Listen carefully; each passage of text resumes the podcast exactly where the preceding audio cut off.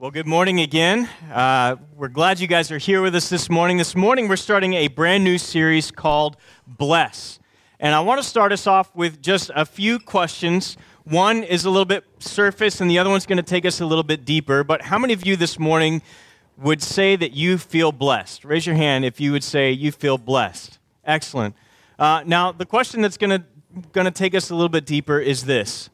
When you think about what it means to be blessed, do you have an idea of what that means? Like, do you have an understanding of what that really means when we say the word blessed? When we think about what it means to be blessed, do we have a true understanding of what that means? Because I think for most of us, when we think about being blessed, we often confuse blessing with a happy mood or a good experience. And we don't really think uh, that deeply about what it means to be blessed that often we just think kind of shallow when it thinks when we think about being blessed. We live in a humble brag hashtag blessed world, right? And so when we think about blessed, we think about comfort, we think about all these good things.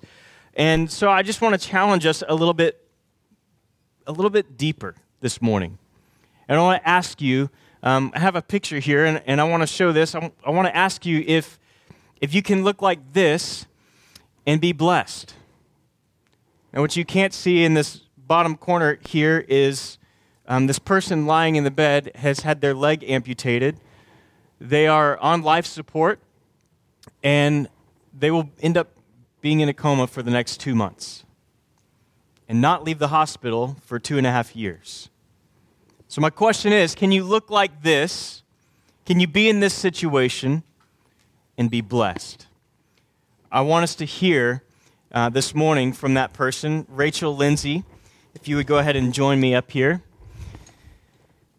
Now, Rachel has shared her story before, and uh, I'm just so excited. God has really worked in her life, and we're going to let her have a, a seat. As I mentioned, she does have a prosthetic leg here. And many of you guys will remember it was just about six months ago you got baptized as a part of River Rock Bible Church. And so um, I just love for you to share, share with us a little bit of your story. Okay. Hello, everyone. Can you hear me? Oh. Hear me? Give us one second. Okay. We'll get it turned on. All right. You should be good to go now. Okay.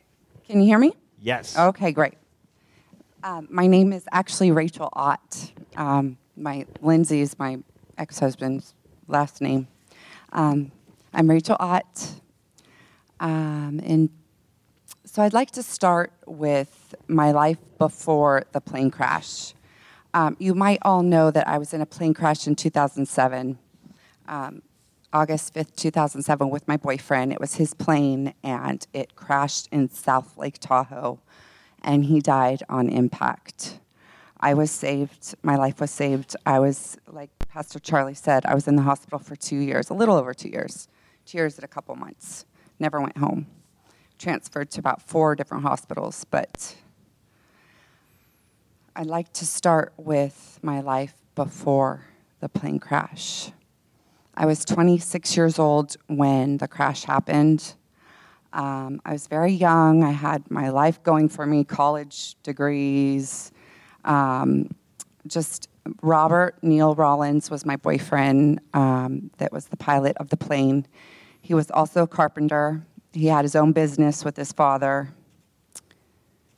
He had his a beautiful home, a couple beautiful custom motorcycles. I mean, if we think of blessed, we would think that would be blessed, right? But he used to fly me um, to Napa just for dinner. I'd have a glass of wine. He'd treat me. We went to Disneyland, landed in LAX um, airport. We traveled all up and down California on the motorcycles and the airplane. So um, that was my life before the plane crash. Um, after the crash, it was very difficult for a long time for me. It, it, I can't even describe the pain I've, I've been through. Um, my family, my friends in the hospital. Um, but the love that I received after the crash um, was indescribable. My family and friends were there for me every day, especially my mom and dad. They, they, gave, they gave up their lives to help me heal. Um, when I was in a coma, they wanted to pull me off life support, and my parents said no. And they said, well, if she ever does wake up and um, uh, pull through, she'll be a vegetable. She'll be in a vegetable state. She won't be able to eat. She won't be able to talk, walk. Um, uh, you know what a vegetable looks like, right? it's uh, just sits there, and doesn't. I wouldn't be. I had um, my skull cracked in the crash. My right arm broke in half. My left foot um, broke in five different spots. I was burnt, 38% of me was burnt from the waist down. Um, they amputated my foot a couple weeks after um, I was put in ICU. Um, my stomach was open for a few days because it was so internally um, hurt from the seatbelt injury. Um, I lost my spleen. I lacerated my liver. Um, my colon, part of my colon was taken out. Um, and um, about, it's funny because I just got my um, medical records and um, I had some help from a friend last night to review it. And this whole time, my mom and dad and family has been telling me what happened to me. And when your daughter's dying, um, it's kind of hard to remember details. So um, I was actually released from um, the ICU unit when I woke up um, about two weeks, I think it was two weeks later after the first day of the crash. Um,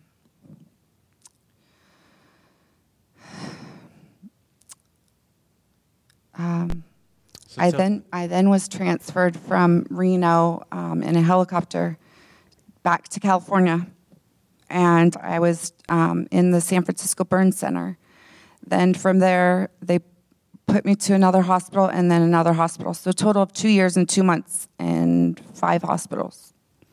Yeah. So after two, almost two and a half years, um, you're finally released from the hospital. Yeah.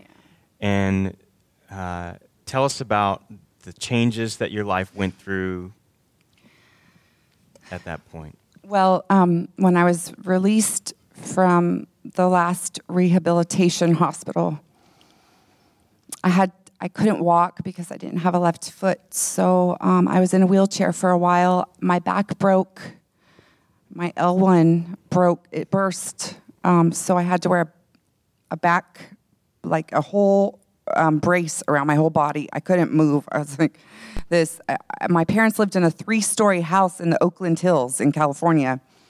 So I had to scoot down on my butt every day um, to get up and down the stairs because the bedrooms were downstairs. It was horrific, horrific, uh, my healing process. It took about total of nine years before I was able to actually think on my own. Um, it, during the healing process, I, I couldn't be without my mother. Like, I would be scared if she walked two feet from me. It was, it was, I was so scared, and I would look at myself in the mirror and think, who could ever? I would just bawl. Like, I would look at myself, all the burns and my left foot amputated and my scars everywhere. And I was large when I got home from the hospital because I couldn't move. I couldn't move, and my mom kept giving me milkshakes. every day I'd get chocolate milkshakes. when you can't move and you drink milkshakes every day, you kind of gain a lot of weight. But when I came home from the hospital, I weighed like 100 pounds. So it was a life changing, traumatic, horrible. I had brain injuries, three brain bleeds, a cracked skull. So um, I wasn't able to think on my own. I was scared. I was fearful. Then I went through um, a terrible relationship. I disowned my family. Thank God they prayed for me, and I came through because my sister lives here in Texas, and um, she allowed me to come here and stay with her. Thank the Lord. I was not in a good state of mind. It, I was angry. I was, I was hurt. I was fearful. I was in Charlie's community group um, the first month I moved here two years ago, and I was so scared. I was, I, I was shaking. I was just. It was a, it was a really bad place for me. Yeah. And then over that time, over the last couple years, you've been attending small group, you've been attending River Rock, and then something happened. Tell us about that. When you uh, came to know Christ as your Savior. Oh, so it was a process. Um, it wasn't like it happened in one day, and then all of a sudden I knew Christ and my life was great. Um, it, it, it took some time, but I was devoted and I was eager and I was hungry to know the Lord. I, I just I wanted to heal. I wanted I wanted to I looked at other people that were so happy and you know, we all I don't know if we all do this, but I used to do this a lot. Look at other people and think, gosh, they're so happy. I want to be like them. Or they look so good. Or, you know, I'd see a girl in a bathing suit and be like, oh, I just want to look like her. She's beautiful. And but I got to know Christ and I, I, I, found out that the, the love that he has for me, the deep love that, and he knows my heart. And the process of knowing Christ, getting to know him, being baptized here at River Rock, uh, discipleship through friends, um, my family forgiving me, um, people praying for me, and it's just been a beautiful, beautiful. It's it's it's it's just like a butterfly. How they go through. Um, um, the, cocoon. Uh, the cocoon, and then they go through. Oh, I'm blanking the name. I'm missing the name. Um, how they transform. They go from a, a caterpillar to a beautiful blossom into a beautiful butterfly, and that's how I feel. I feel like just because my skin and my body and everything doesn't look normal, you know, um, kids, they kind of get scared when they see my leg, things like that. I've got scars all over my lower body. 38% of me was burnt. So, um, so, so your life before, I mean, just flying to Napa for dinner and a glass of wine, traveling, um, you know all these amazing material things in your life most of us like that's what we would post on twitter and instagram hashtag blessed. Which life would you say is more blessed your life before the crash or your life since coming to know christ? Well i would definitely say my life after the plane crash is the most blessed life because i know i know christ saved me that plane crash, I, I mean, the odds were totally against me. There was no, I mean, they didn't think I would pull through. Did you show them the pictures? Yeah. Yeah, there's there's a couple. The plane crash yeah. one. Okay. Yeah. Well, I mean, it was there. The, I was in a plane crash. the person I was with, the pilot, died on impact, saving me. He took off his seatbelt and covered me. And that's the only reason why I live. I lived. Christ, Christ, Jesus Christ saved me. John 15, 13 says, Greater love has no one than this, to lay down one's life for one's friends. To know that Jesus saves all of us from our terrible sins, our thoughts, our words we speak, our actions. Uh, Jesus Christ is the most beautiful man. I, am just, I pray to be like him every day because who can love like him? And for me to know that I was saved in a plane crash by a person that, that saved my life, my boyfriend, Robert Neil Rollins, and Jesus Christ was there. It was orchestrated. I mean, we crashed next to a flea market, not over the lake, not in the hills of Tahoe. You know, it was Rob. he turned the plane so that we wouldn't he could have landed but we would have killed hundreds of people at a huge flea market every sunday um, in south lake tahoe. He turned the plane. We hit a hundred year old tree and snapped it in half the plane blew up. So if that's not a miracle i don't know what is.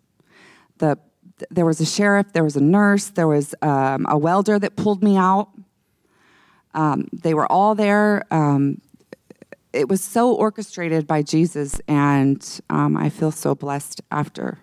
I mean, believe me, it was a great life I had before, but it was all superficial. It was happy. Yeah, look at us, you know. Oh, it wasn't deep. I always loved God, but I didn't have the connection, the, the, the relationship, direct relationship with Jesus like I do now. I mean, uh, he speaks to me through people, through experiences, through church, children. Mm-hmm. Well, thank you so much for You're sharing welcome. your story. You're thank welcome. you very much. You're Will you guys give her a hand?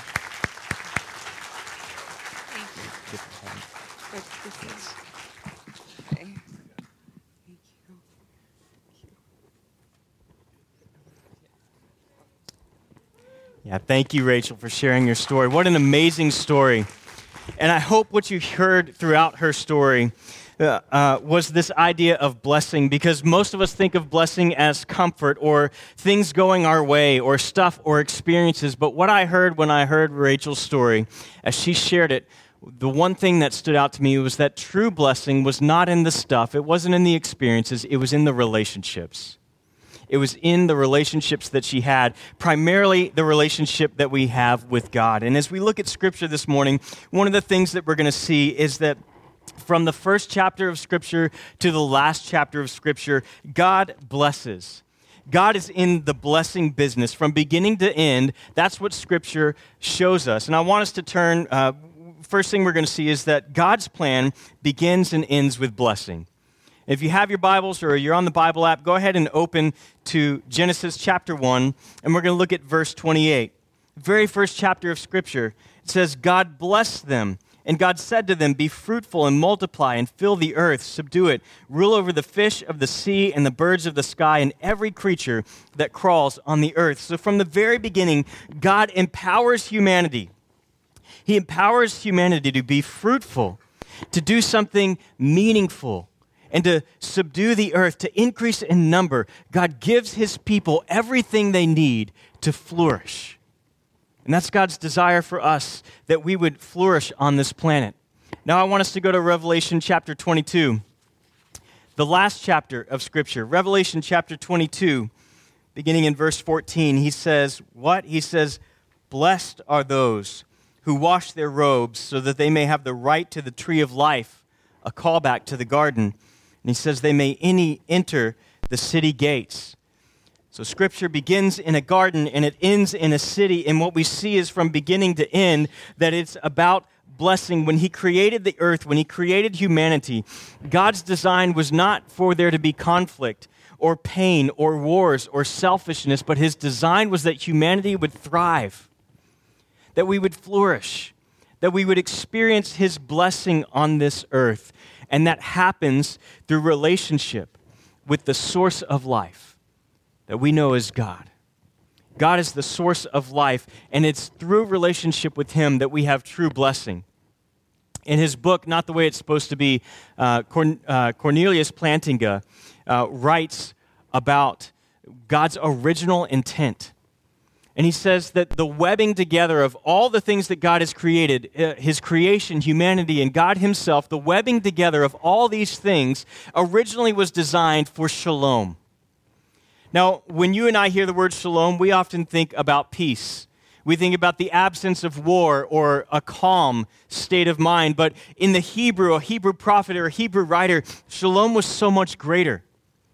Shalom was was the idea of harmony, everything working together so that there was peace and harmony throughout their lives. And what we know is that when God originally created the earth, his design was for every single one of us to experience the blessing of shalom, that overwhelming peace in our lives, that everything would be working in harmony and that our lives would flourish. but something happened. And what happened was that sin entered the world. The thing that disrupts the harmony, the peace, the blessing that God desires is human sin. And when human sin enters the world through Adam and Eve, and then through you and I as humans, we know that that harmony is disrupted and all of creation is broken. And we miss out on that blessing. We become selfish. We become self destructive, self obsessed. And the destroyer of all these blessings is our own sin. And that leads us to look at smaller things instead of the big things, right? It's, it's that sin that leads us to look at the, the experiences, the, the shallow things of this life, and say, oh, that's what blessing is, rather than looking at the big things that God desires for us, the relationship that He desires for us, and to say, that's where true blessing lies.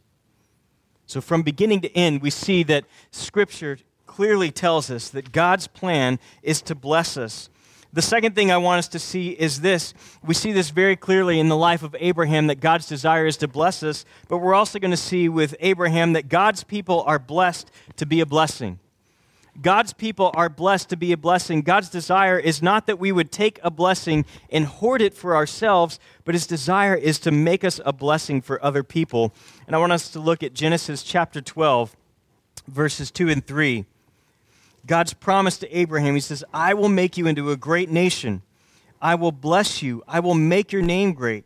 And you will be a what? What does it say? You will be a, a blessing. I will bless those who bless you, and I will curse those who treat you with contempt. And all people on the earth will be blessed through you.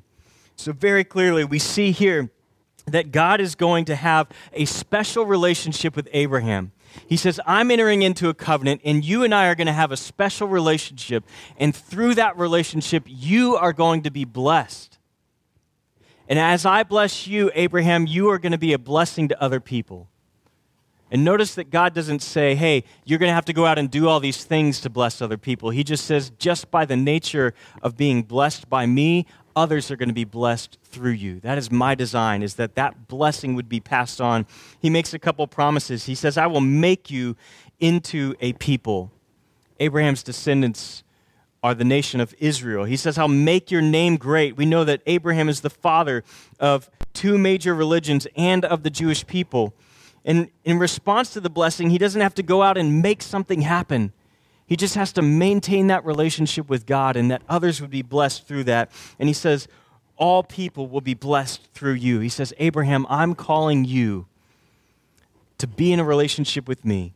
And my intent is that all people of the earth would be blessed through you. And God gives his people everything they need for that. He gives them everything they need for that. We know that through the law of Moses, he tells them what is, what is holy and what is unholy, what is wholesome and what is harmful. And he equips them to know these things. He gives them the law through Moses. And then eventually he gives the, the Jewish people, he gives them a Messiah who would die for their sins to take away their guilt that they could have a permanent relationship with God. And we know from Scripture that that Messiah, Jesus Christ, was not just for the Jewish people, but it was for the entire world. And so God fulfills his promise that all nations would be blessed through Abraham. And we see this idea that the blessing is to be passed on, that when God blesses us, it's meant to be passed on.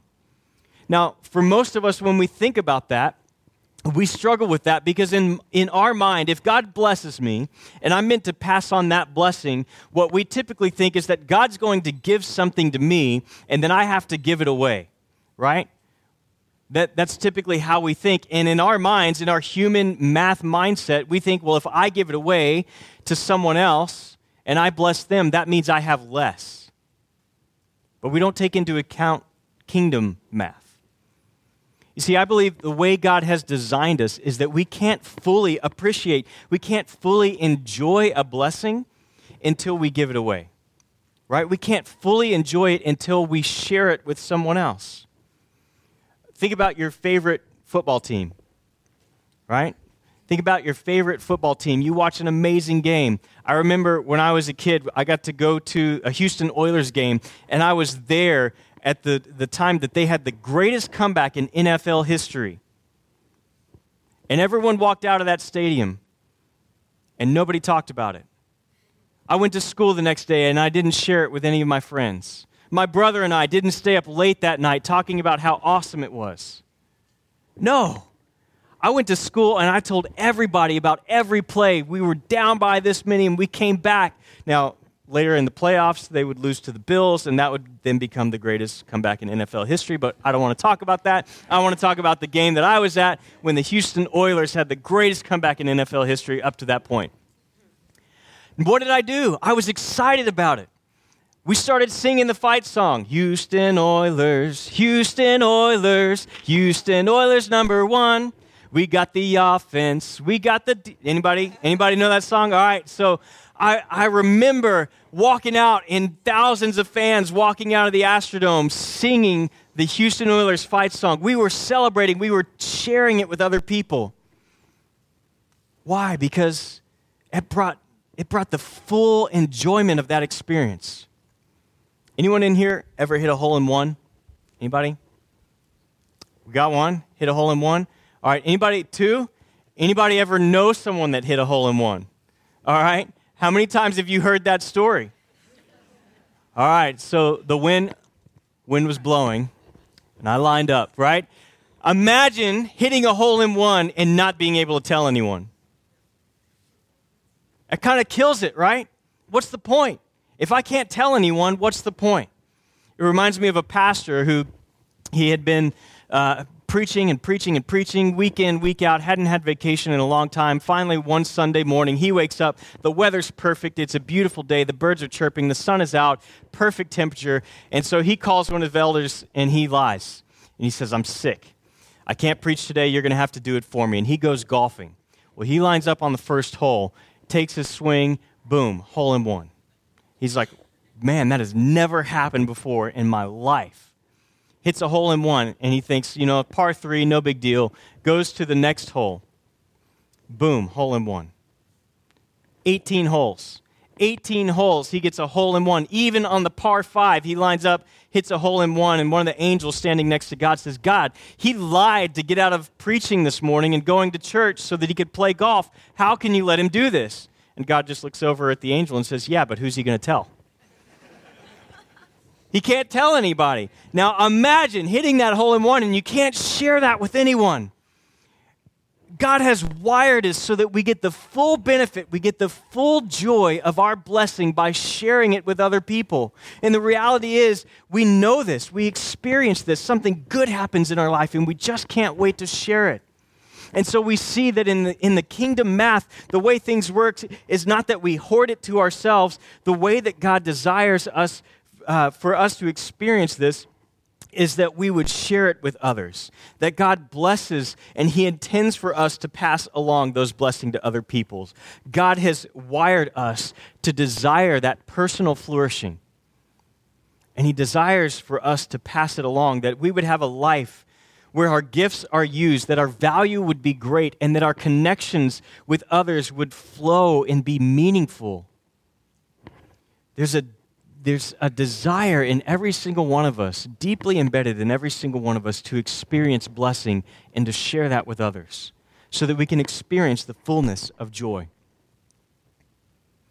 When we think about blessing, uh, we think about all these things. Um, I, I, think about a study that I, I came across of a missiologist, that's someone who who studies missions, and he was doing a study in Thailand of these 12 missionary organizations these 12 missionary organizations, and he was going to study them over a two year period and find out what, what was the key to their success.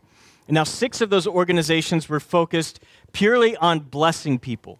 Their idea was they were going to move to Thailand and they were going to build great businesses and they were going to develop meaningful connections with people. They were going to help the community simply by starting great businesses and they were going to share the gospel along the way because that's who they were right? But their primary goal was just going to bless the people of Thailand. The other six missionary organizations, their only goal was conversion. The only thing that they were going to do was to see people converted to Christianity. And I, I, want you to think, in honor of football, football season kicked off last week. We have a little scoreboard here. Uh, and so I want you to think in your mind about what happened. What happened? Well, let's, let's look at some of the things that happened. Uh, let's compare the blessers versus the converters. The first thing is the blessers saw a, a tremendous amount of social good.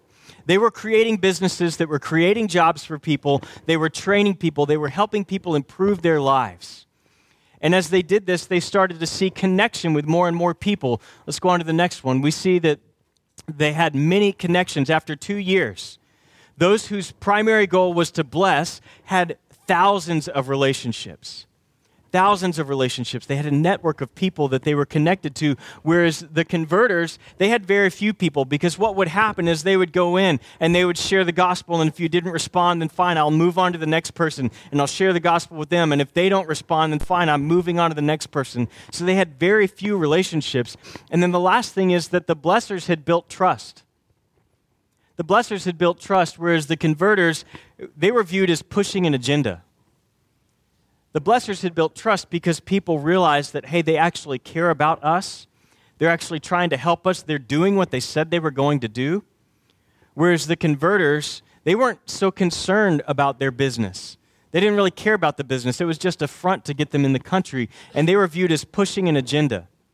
That they were viewed as some, someone who's coming in telling the people of Thailand, your religion is bad, our religion is good, follow us. And if you don't, then we're going to move on. So before we put the new scoreboard up, I want you to think what do you think the score was after two years? What do you think? What are some guesses? Somebody throw something out. 21 to 3. 22. What else? What do you think? Someone else. Give us one more. Give us a. What is that? 49 to 6. All right, let's let's see what the final score was after 2 years. 96 to 2. The blessers saw 96 people come to faith in Jesus Christ simply by building relationships and blessing other people, whereas the converters, those who were solely focused on sharing the gospel and not on the relationship, only saw two. Now, you, you could look at this and say, well, we need to be against sharing the gospel, and that's not it. We are for sharing the gospel. But the reality is this that when we take the gospel out of relationship and we say, hey, you believe these four things, and I'll see you later, right?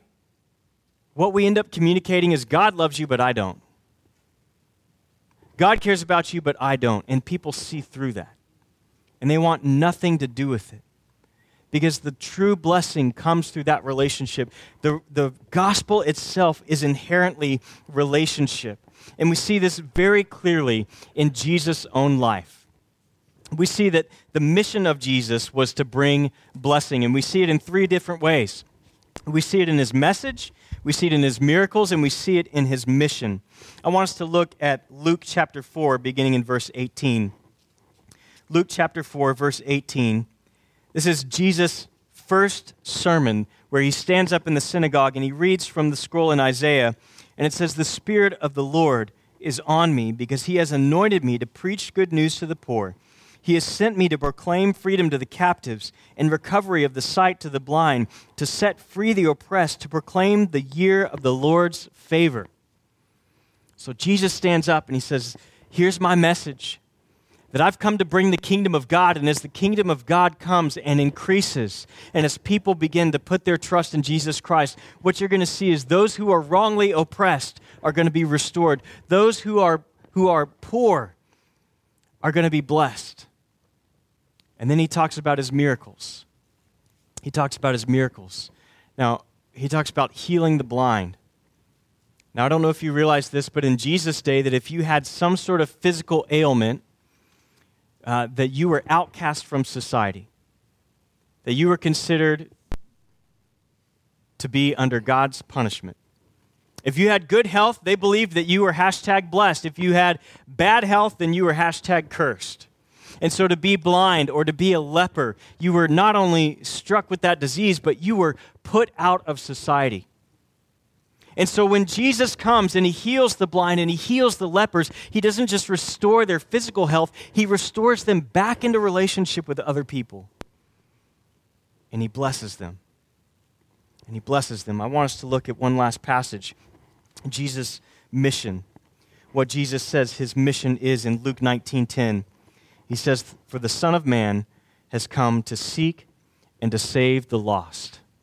The Son of Man has come to seek and to save the lost. Jesus' mission was to bring blessing.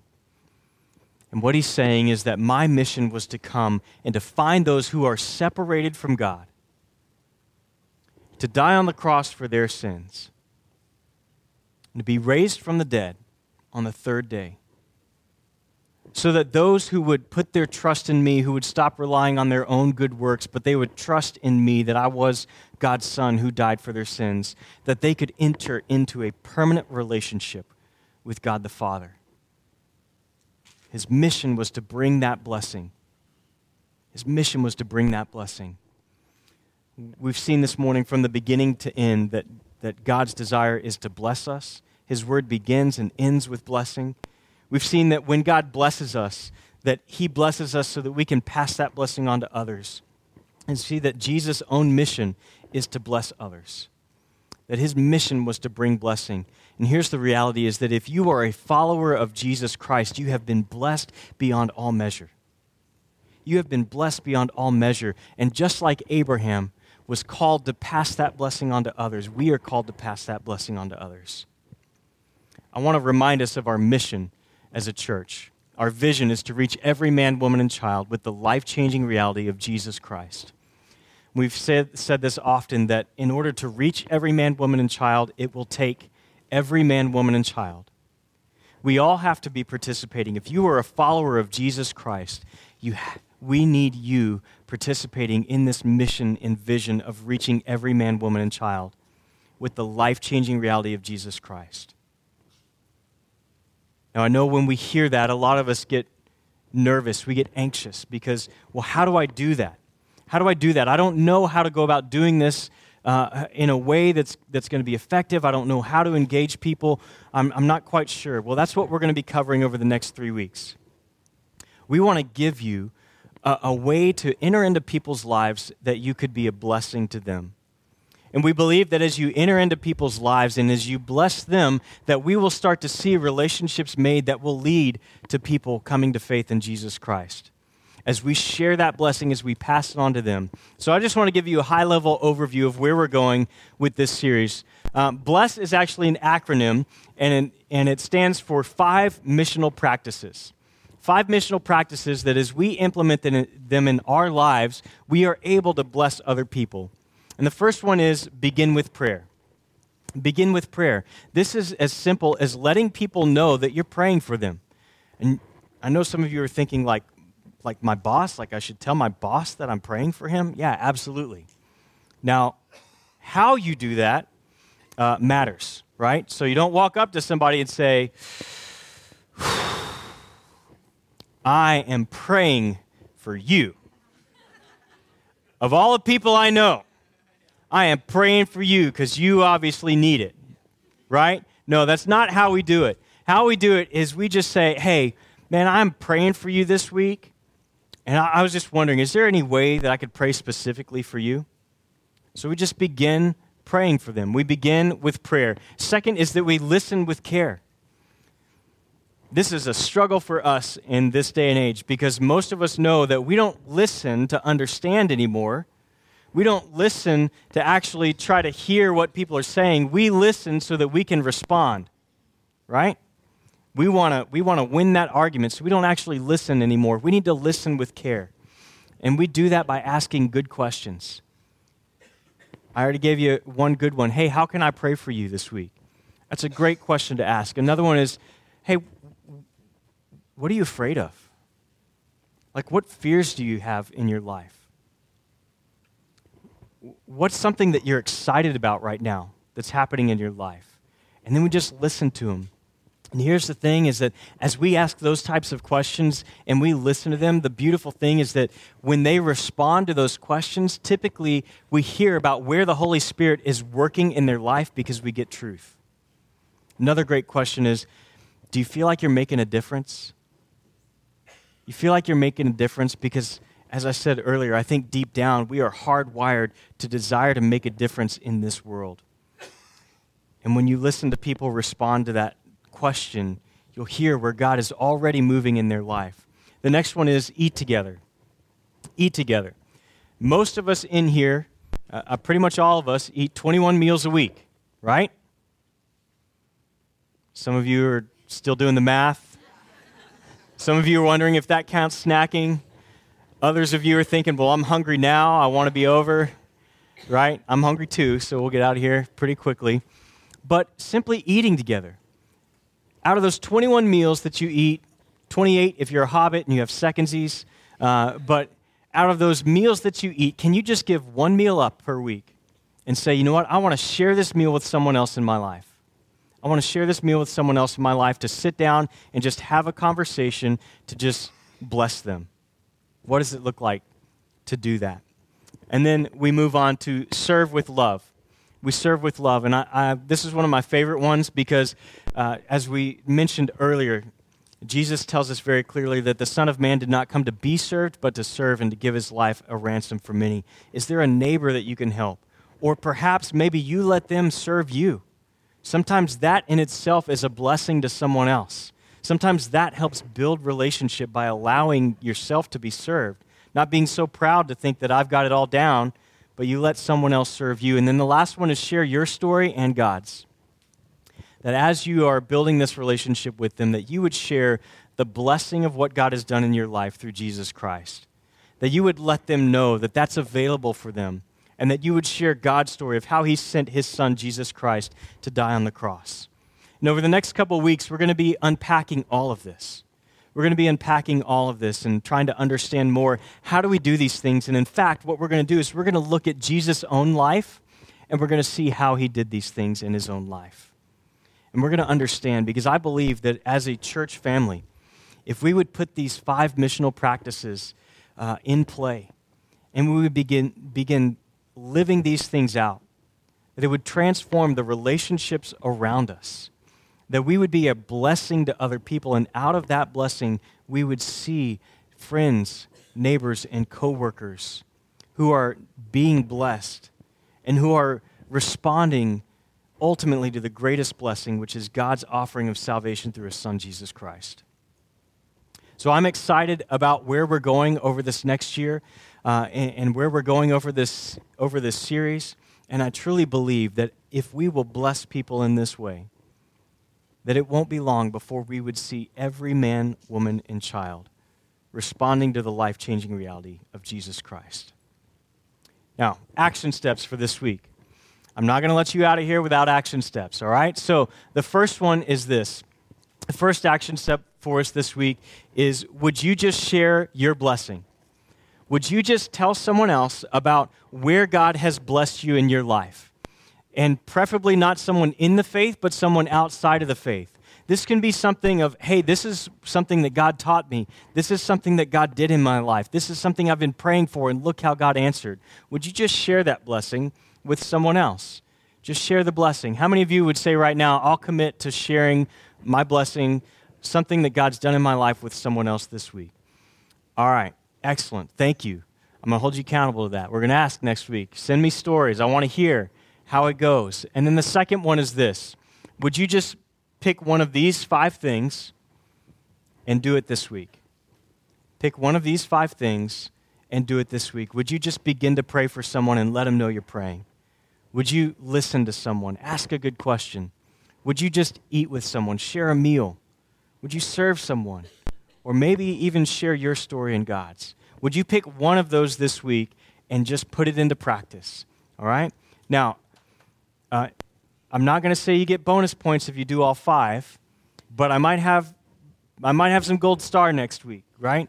Might have some gold stars, but I can guarantee you, if you will begin living this way, the gold stars that Jesus Christ will offer you through the joy of sharing your blessing with someone else will far surpass any sticker I could give you. Let's pray. Heavenly Father, Lord, we ask that you would be with us as we seek to learn what it means to be blessed, that you would deepen our understanding, that we would know that true blessing is about relationship with you and relationship with others. Lord, would you help every single one of us this week understand what it means to be blessed and how we can pass that blessing on to others? Father, we ask that we would know the life changing reality of your Son, Jesus Christ, and that we would be able to share that with those around us. God, we pray all these things in your Son's name. Amen.